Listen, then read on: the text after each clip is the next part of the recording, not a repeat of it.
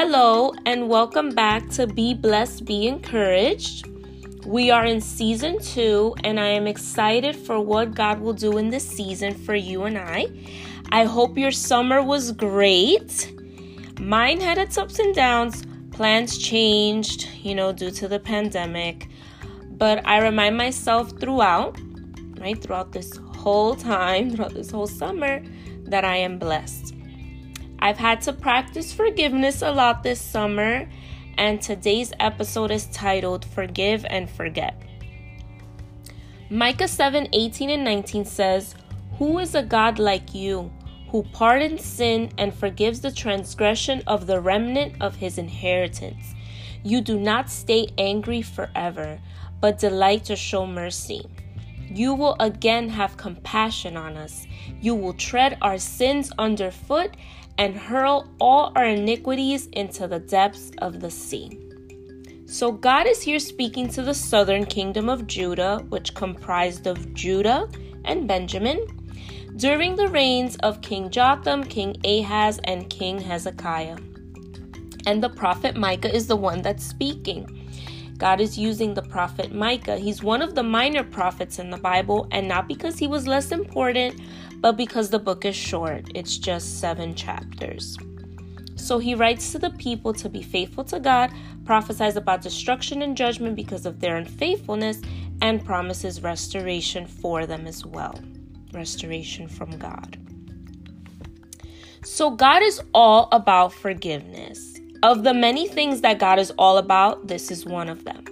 Jesus says to Peter in the Gospels that he must forgive 77 times or 70 times 7. Um, different versions have different um, numbers there. But this is not about math, right? It's just basically telling us that there's no limit. And I know I mentioned that in the last, you know, episode of our last season but it's something worth mentioning again to start off. Jesus wants us to forgive so much that we lose count because it doesn't matter how many times we forgive, it's what's in the heart. The word says, out of the overflow of the heart, the mouth speaks. Jesus said those words in the Gospels.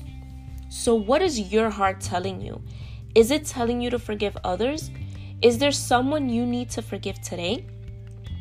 God has forgiven our sins through Jesus Christ. And how many sins has He forgiven? Too many to count, especially for me. Let us follow God's example through Jesus, forgiving and forgetting. Micah says God hurls it into the depths of the sea. And when I think of that, when I think of God hurling something into the depths of the sea, usually you have to be like a scuba diver to go down there and get it, right? But God is not a scuba diver. The enemy is the scuba diver. He'll bring a past, hurts, everything that you've already forgiven.